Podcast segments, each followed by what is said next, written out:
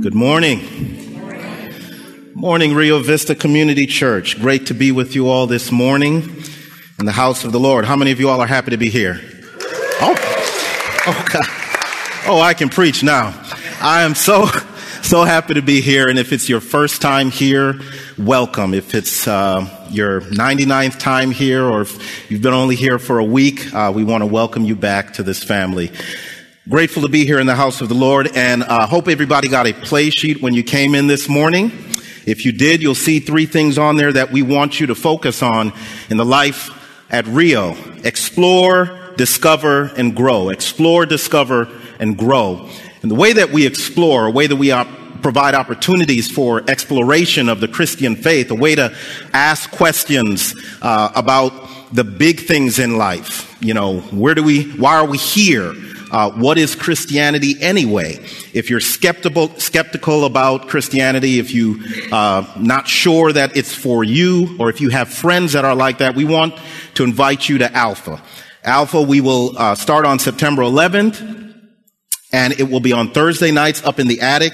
It's a wonderful opportunity to have a conversation in a non-judgmental atmosphere with people who will talk to you about the gospel. But we'll do it in a way to where you can, we'll listen, we'll listen, and we don't do enough of that. So I really want to give God thanks for Alpha. I found it to be a wonder, wonderful thing for me, and I think it's going to be a wonderful thing for those uh, of you who have friends or those of you who are here who have questions about the Christian faith. So that's explore. In discover, we have what's called starting point. And uh, you can join us for coffee in the Ingram Center. It's right upstairs here to learn more about life at Rio.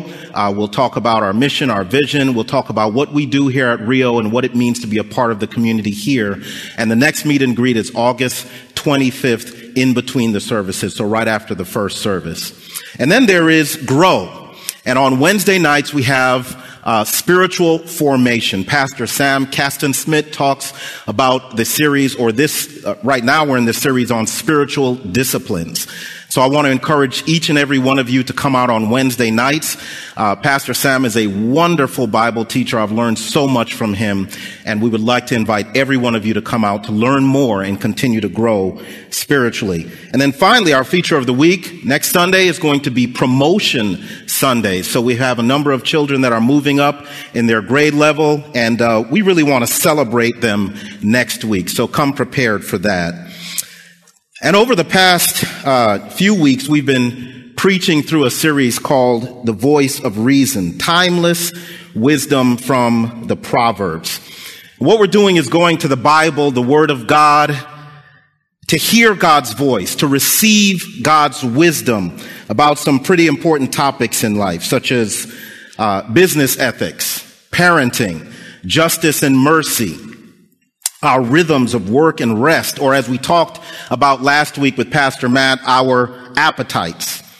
And the way I would frame the question that we keep returning to is this. How does our default approach to life compare to how God, our creator, says we ought to approach life or, or live life? How does the wisdom of this world compare to the wisdom of God? And I say our default approach to life because for many of us, the way that we approach our work, our life, our, our play, the entertainment we enjoy, how we manage our relationships. All of these areas in our lives have been impacted in some pretty significant ways by people and systems that are not receiving their wisdom from God. And if we're going to receive wisdom from the Word of God, we've got to be real intentional about it, don't we? Even if you were raised in a family of Christians, if we're not orienting our lives so that we consistently receive God's wisdom, we have a tendency to flow along with what everyone else is doing. And maybe, maybe not in everything, but in many things. And we may be, begin to believe that this is, this is the best that we can do. The Word of God, the wisdom of God offers hope for all of us that there is a God honoring way to approach life that takes into account what we're created for and how to live our lives according to God's purpose. And today, my assignment is to help us to think about, to explore what wisdom God offers us in His Word in navigating what seems normal, what seems default, what just seems like, well, this is pretty much how it is and how it always will be. And that's a culture of division, a culture of partisanship, a culture of tribalism. We normally connect the word tribe to the way that we've described um, certain people groups or certain cultures, but in modern parlance, Seth Godin defines a tribe as simply a group of people connected to one another, connected to a leader, connected to an idea.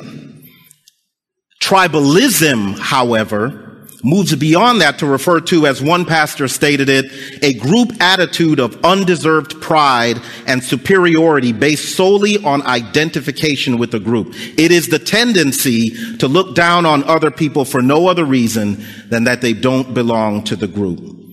And if we're honest, I don't think there is anyone in this room who has not been affected by this attitude. We're not immune from this attitude. We've been infected by this attitude. We see tribalism in all levels of our existence, everywhere in humanity. It can be in the simple, almost silly ways that we identify ourselves based on our loyalties. Are you Android or iPhone? Okay. Are you PC or MacBook? Starbucks or Dunkin' Donuts? Here's a real important one. Mayonnaise or Miracle Whip? LeBron or MJ. But our tribalistic tendencies are also displayed in ways that have serious implications for how we define ourselves, for what we may consider to be our primary identity, to whom we pledge our allegiance, what shapes how we think and how we respond to others. In politics, Democrat or Republican, libertarian or green. And believe me, I'm not speaking about politics today. Um, Pastor Tom preached a great message on politics in our 21 questions series. If you haven't heard it, I want to encourage you to download our app, to watch it or listen to it, or go to our website. You need to hear it.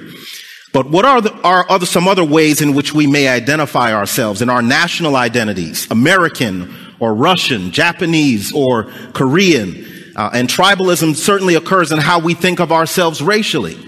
Black or white, American Indian, uh, or Native American or Asian.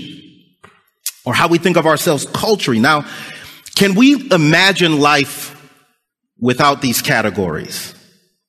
Can we imagine ourselves without these identities? In the early church, the distinctions that mattered most were Jew and Gentile. The Jewish people were, as we might say, the original children of God, the covenant people of God, the special ones on the earth, the nation that God chose to set his love on them and make them his own, even though they were not particularly numerous, they weren't militarily strong, they weren't politically connected through the, throughout the world. And then Jesus came as a Jew. Those Jews that followed Jesus saw this as a continuation of what had always been. They were the special chosen people of God. So it's no wonder that God came and incarnated himself as one of them. And even though they saw the signs that Gentiles would be included in this new church, they were still the special people of God. And for some of them, they were certainly more special than the Gentiles. The apostle Paul described their heritage this way in Romans 9, 4. He said, they are the Israelites, and to them belong the adoption, the glory, the covenants, the giving of the law, the worship, and the promises. To them belong the patriarchs, and from their race, according to the flesh, is the Christ who is God over all, blessed forever. Amen. What a heritage. And none of these were bad things. Being adopted by God is obviously great. Seeing the glory of God as a pillar of fire or as lightning and thunderings and earthquakes on Mount Sinai or the glory of God filling the temple where God's presence lived. All of that was great. Having the law was great. Knowing the character of God through the law, knowing how to worship Him properly, beautiful. But as far as some of the Jewish Christians were concerned, the Gentiles had some catching up to do if they could catch up at all in understanding what it meant to be a follower of Jesus, because for so many of the Jews, being a follower of Jesus meant you needed to become a Jew first.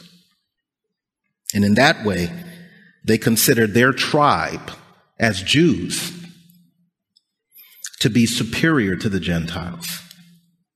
Because the Gentiles were not coming from a history where they could say they were the chosen people of God. They didn't grow up learning that Abraham was their father. They didn't grow up learning about the law that Moses gave to them that came straight from the finger of God on Mount Sinai. There were no prophets or patriarchs connected to the one true God in their history. And I, I want to read to you a passage in Ephesians 2 where Paul the apostle is, is writing to a church in Ephesus. And in Ephesus, instead of a temple where the presence of God lived. The Ephesians' most prominent civic monument was the temple of the false god Diana. Gentiles didn't grow up on a restricted diet, eating only those things that were considered clean by the law. They weren't raised with the same moral ethics. They didn't learn the Torah in their private schools. Their politics were different. They were used to treating their political leaders as gods. But the gospel came to Ephesus. And in the churches that now gathered there and in the surrounding communities, there were both Jews and Gentiles gathering together, worshiping together, and they weren't used to worshiping together, much less doing life together.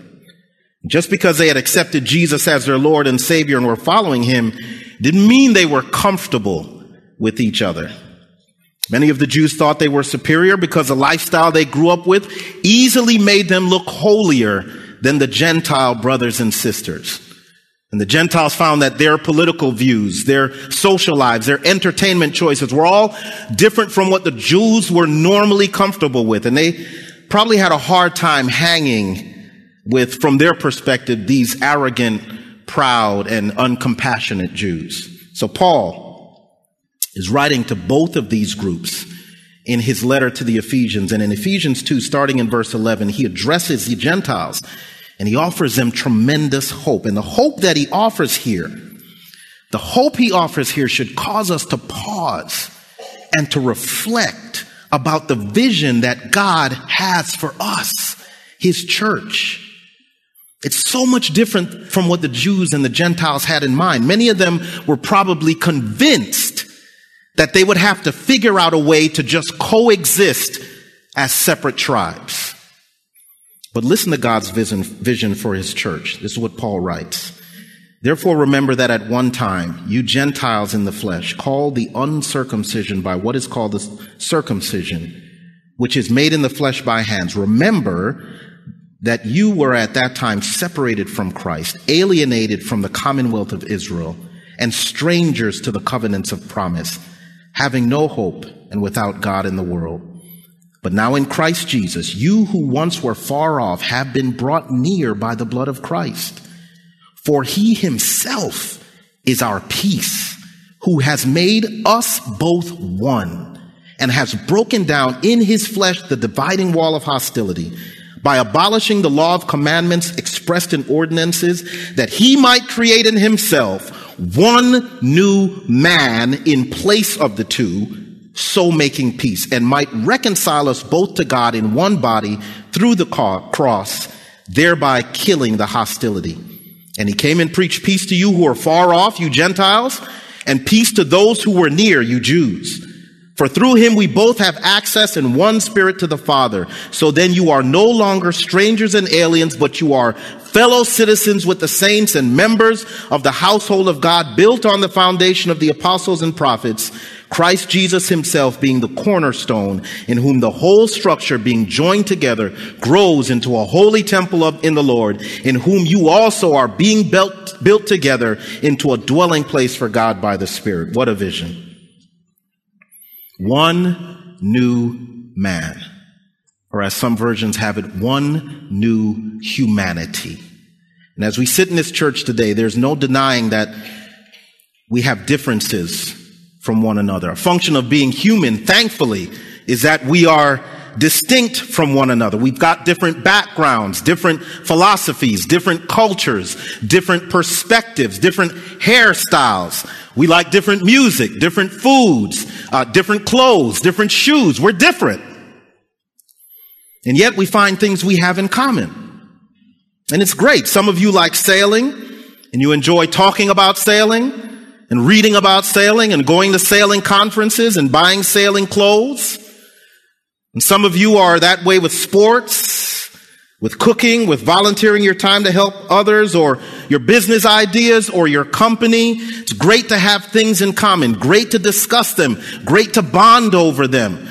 And even with our distinct differences, many of us have experienced the joy of knowing that the thing that we have in common with some others is, is weighted far greater than the things that make us different from one another. But for many of us, it's those things that we have in common, good things that we have in common, that we tend to make ultimate things. They become the primary identifier of who we are. And if that's the case, when we join together with folks that we have common interests or activities, we find that we may become very suspicious or at the very least uncomfortable with those who don't share our views or look like us or act like us. And for those of us who are believers in Jesus, this is how tribalism works against the vision that God has for his church. This vision of one new humanity centered around the worship of Jesus a vision for how we love one another as a body of Christ and how we love those in the world. Quite simply, in Matthew uh, chapter 22, verse 37 through 40, Jesus said it like this. Love the Lord your God with all your heart and with all your soul and with all your mind. This is the great and first commandment. And a second is like it. You shall love your neighbor as yourself. On these two commandments depend all the law and prophets. In other words, everything hangs on loving God and loving our neighbor. And we can do this because of the gospel, because of the good news of how Jesus loved us and sacrificed his life for us, even when we were aligned against him in our human tribe. God's word gives us his wisdom to show us how to do this. So I want to just look at a, some passages in God's word and just two statements about this idea of tribalism in comparison to the wisdom of God. And first of all, we will notice that God's wisdom calls us to love our enemies, but tribalism makes this difficult, if not impossible. Remember, we're narrowly, but I think accurately defining tribalism as a group attitude of superiority based solely on identification with a group with a tendency to look down on other people for no other reason than that they don't belong to that group. And, and, and sometimes to increase our feeling of superiority, we exclude people from the group. And we go to the extent to discredit or destroy what we consider to be the group's enemies. So, first text. Here's what God's wisdom tells us in the book of Romans, chapter 12. Sobering. Bless those who persecute you. Bless and do not curse them. Rejoice with those who rejoice. Weep with those who weep. Live in harmony with one another. Do not be haughty, but associate with the lowly. Never be wise in your own sight. Repay no one evil for evil but give thought to do what is honorable in the sight of all. If possible, so far as it depends on you, live peaceably with all. Beloved, never avenge yourselves, but leave it to the wrath of God, for it is written, vengeance is mine, I will repay, says the Lord. To the contrary, and Paul, the author of this letter, he's quoting from the book of Hebrews here. To the contrary, if your enemy is hungry, feed him. If he is thirsty, give him something to drink. For by so doing, you will heap burning coals on his head. You got that visual? Heap burning coals on his head.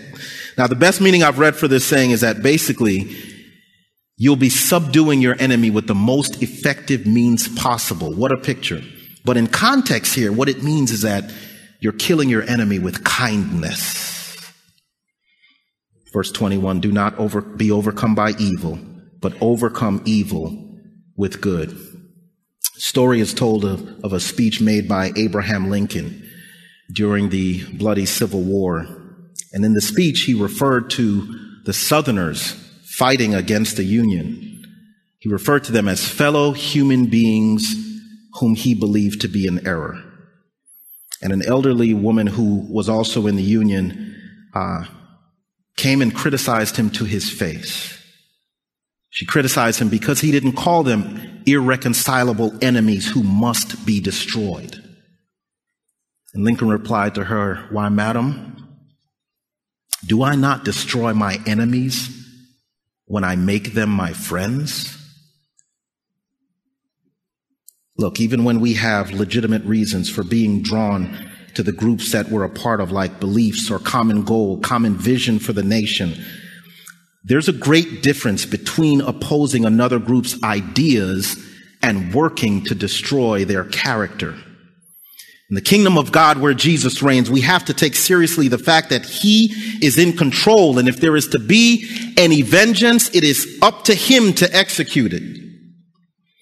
And now to make sure we get this right, notice that this text assumes that we do have enemies. Paul, uh, Paul assumes there's disagreement, to put it lightly, and, and we may have some folks coming at us for various issues. But as children of God, what we are responsible for is a God honoring response. As much as it depends on you, live peaceably with everybody. And the extent to which you can do that varies, I know. But, but living peaceably with everybody is the goal. And if your ideological or theological or philosophical enemy is hungry or thirsty or in need of a friend, I want you to know that the presence of God can meet them through you as you destroy an enemy by making a friend. What would happen in our families? With spouses, with our children, in our communities, in our churches, in our country, if those who are the followers of Jesus Christ would see it as their mandate to serve their enemies peaceably, humbly, patiently. We're talking about the political enemies you see as dangerous. Talking about the theological, theological enemies you see as heretical May even be talking about that family at school that just seems to be competing with you every step of the way and you just find them flat out annoying. What would happen if, as verse 17 says, we did not spend our time trying to see how we could best repay evil for evil that's been done to us, but maybe we could spend our time having meetings and conferences on how we can do what is honorable or honoring to those who oppose our ideas in a way that the world sees and takes notice. What might that look like? What's the end goal? It's to escape the tribalistic mindset by God's grace and make an enemy a friend so that I could introduce them to a friend of mine who loved me and who lived for me and who died for me and adopted me. And he made me his friend when I was his enemy. God's wisdom calls us to love our enemies. Tribalism makes that difficult, if not impossible. But point number two, God, God's wisdom calls us to be shaped by his word, and tribalism can shape us in ways that contradict the gospel. It's a very challenging question. It might be difficult to answer honestly. You might need some help from a neighbor or a friend um, or a family member to answer this. You might need to phone a friend. Anybody remember that? All right. So, what has more influence on your thinking? Is it the Rio Vista Community Church app, personal worship that you go through every day? Or is it social media? Is it the Beyond the Water podcast featuring our fearless Bible teacher, Pastor Sam and Mark and Drew? Or is it cable television? Media is a major influencer today, isn't it? Listen, it's not a conspiracy theory. It's not hearsay. There are algorithms. There are millions of dollars that are being spent, monster software and analytical companies. Media is just being curated just for you. It's being delivered right to your smartphone or your smartwatch, especially if you spend a significant amount of time on social media. And, and we can probably tell what we have allowed to influence us by our Instagram feed or our Twitter feed, or if you're old school, by the cable television channels that you find yourself drawn to. Friends, can we just agree that it affects us? We talked about appetites last week, and if I open my pantry or my refrigerator or I make a list of all the things that I ate last week at Taco Bell or Jersey Mike's, uh, you might, you might be able to understand why my belly fat won't go away.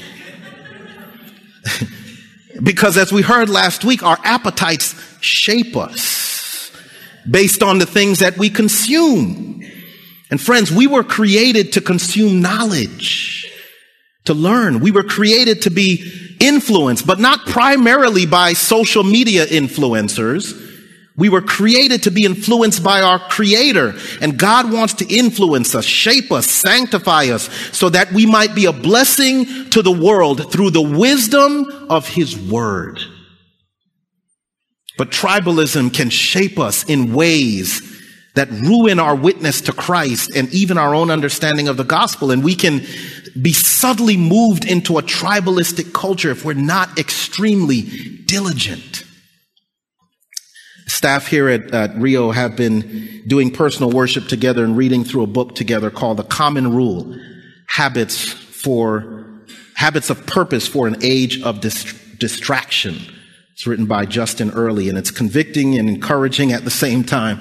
Trust me, it's um, well worth the time and effort to go through this book. And in it, Earley shares eight habits, four weekly habits and four daily habits. Eight habits that we would do well to form in order for us to experience the freedom that God gives us in a word, in his word, in an age where there are so many distractions and attractions to a tribalistic culture. And ironically, that freedom can only come when we limit our exposure to the distractions presented to us, freedom through limitations. And daily habit number four is cultivating the habit of not checking our phone first thing when we wake up, not before we read a passage of scripture. Earley say it's a way of replacing the question that says, what do I need to do today? With the better question, who am I and who am I becoming? Why? Listen to this, because he says, we have no stable identity outside of Jesus. Daily immersion in the scriptures resists the anxiety of emails, the anger of news, and the envy of social media. Instead, it forms us daily in our true identity as children of the King, dearly loved. Isn't that good? Daily immersion in the scriptures, daily obedience to God's word. Both education and formation is an antidote to the lure of tribalism. But it's not easy. It requires, as we've mentioned, intentionality. Look with me at uh, Philippians chapter 2, verse 5 through 8. In the, the New International Version, it says this, in your relationships with one another, have the same mindset as Christ Jesus, who being in very nature God, did not consider equality with God something to be used to his own advantage. Rather, he made himself nothing by taking the very nature of a servant, being made in human likeness, and being found in appearance as a man, he humbled himself by becoming obedient to death, even death on a cross. Friends, this is the good news of the gospel. Jesus, who is God, became one of us, his creation that rejected him, and we consistently sinned against him. Uh, we violated his holiness to the point where we could not even be in his presence. Yet he came he humbled himself to his enemies to make them not just his friends, but his family, his brothers and sisters, so that we could become the sons and daughters of God with the expectant hope of living together for all eternity with our Father, our Lord, the Holy Spirit, and each other together. And think about this humbling that he experienced. Theologians call it his condescension to us. Can you even begin to imagine what that must have been like. We're to notice here in the scripture what God has done. And Paul, the author of, of this letter to the Philippian church, he says that we need to have the same mindset that the Son of God had. He didn't hesitate to come down to where we were. He came down, it said in Galatians, in the fullness of time, and he came down for the sole purpose of saving us and making us like him. 2 Corinthians 5, it says that God through Christ reconciled us to himself. Reconciled. He removed any hostilities in order to make us friends. That same scripture says he reconciled us. Why? To give us the ministry of reconciliation. We're to do the same thing. We're supposed to reconcile ourselves to others. By ourselves, we don't have the strength to do this. By ourselves, we, we can become more comfortable with grouping ourselves with those who are similar to us or gathered to a particular cause. And we can become numb to the way that we demonize others instead of stepping into that hard work of reconciliation. But God gives us the strength to do this through His Spirit because of the gospel. So if you believe the gospel, we adopt the mind of Christ. We pray and ask the Holy Spirit to help us so that we're not sucked into the groupthink that is inherent in tribalism rather than having the mind of Christ. We need the mind of Christ, not the mind of the group or the group leader or the agenda because our minds are finite. We lack all the perspectives that we need. And, multiple perspectives would certainly help us make better decisions. If we had all the perspectives, including the eternal perspectives, we could probably make decisions like God, right? But we can't have God's knowledge except through His Word. And God doesn't give us all the perspectives on all of the issues like that. But He does tell us to love one another, to be patient with one another, to humble ourselves and pray for one another. And so, because we lack perspective, we can't be committed to this idea of superiority of our group above anyone else. Because that attitude of superiority is antithetical to the gospel.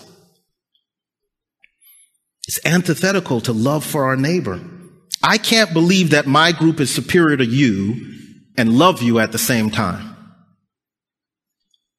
The idea of superiority is, is, is dehumanizing because it denies that the one we consider as beneath us was made in the image of God in the same way we were. And it's much easier to gossip, to backbite, to belittle, to discount, and even discard someone when we've dehumanized them because we believe our perspective, our ideas, our culture is superior.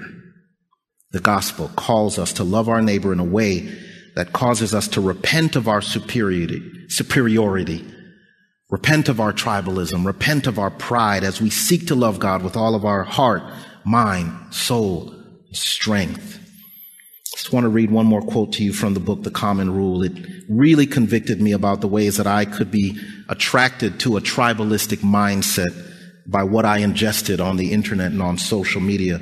And he's talking again about scripture before phone first thing in the morning. Listen to this.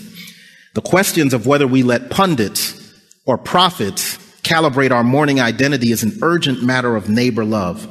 So long as we look to the news for our identity, we won't respond to the information with genuine care and concern for our neighbor. We'll respond by being indignant, which is a feeling alleviated by aligning ourselves with a tribe against a perceived wrong.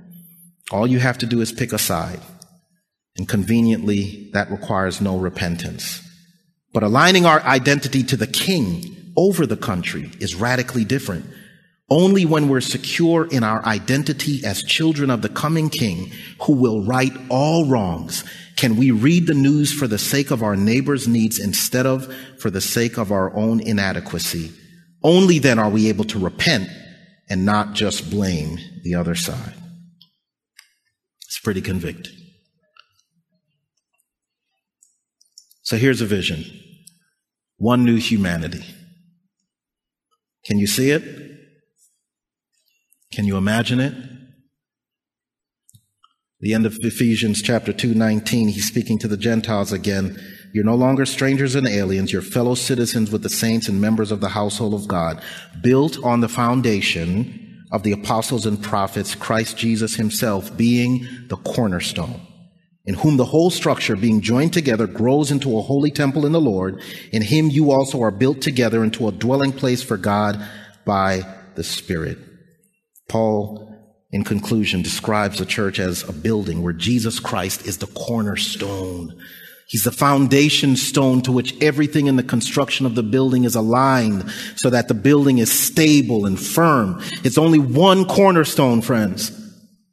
So that every believer in Jesus Christ from every nation, from every people group, every language, in every governmental system, in every economic system, in every culture, whatever your philosophy or ideology, it has to first align to Jesus, the cornerstone. And so we pray for the new heavens and the new earth, the restoration of this entire universe until the earth is filled with the knowledge of the glory of the Lord as the waters cover the sea when there will be no more tribes, no more dissensions, no more tears, no more violence, no more death. But right now, each one of us who are believers in Jesus, we're part of that building.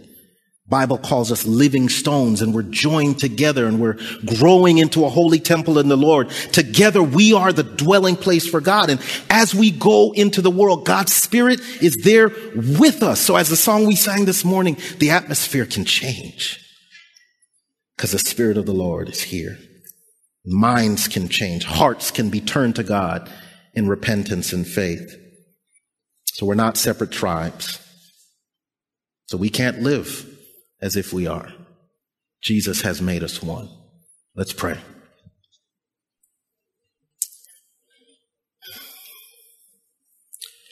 Lord, as we enter this uh, time of reflection, Mason's going to lead us through. I want you to speak to us. Our hearts may be resistant to what we've heard today. We need your spirit to help us to desire what you desire for us. Speak, O oh Lord. Renew our minds. Help us grasp the heights of your plans for us. Speak, O Lord, till your church is built and the earth is filled with your glory. Amen.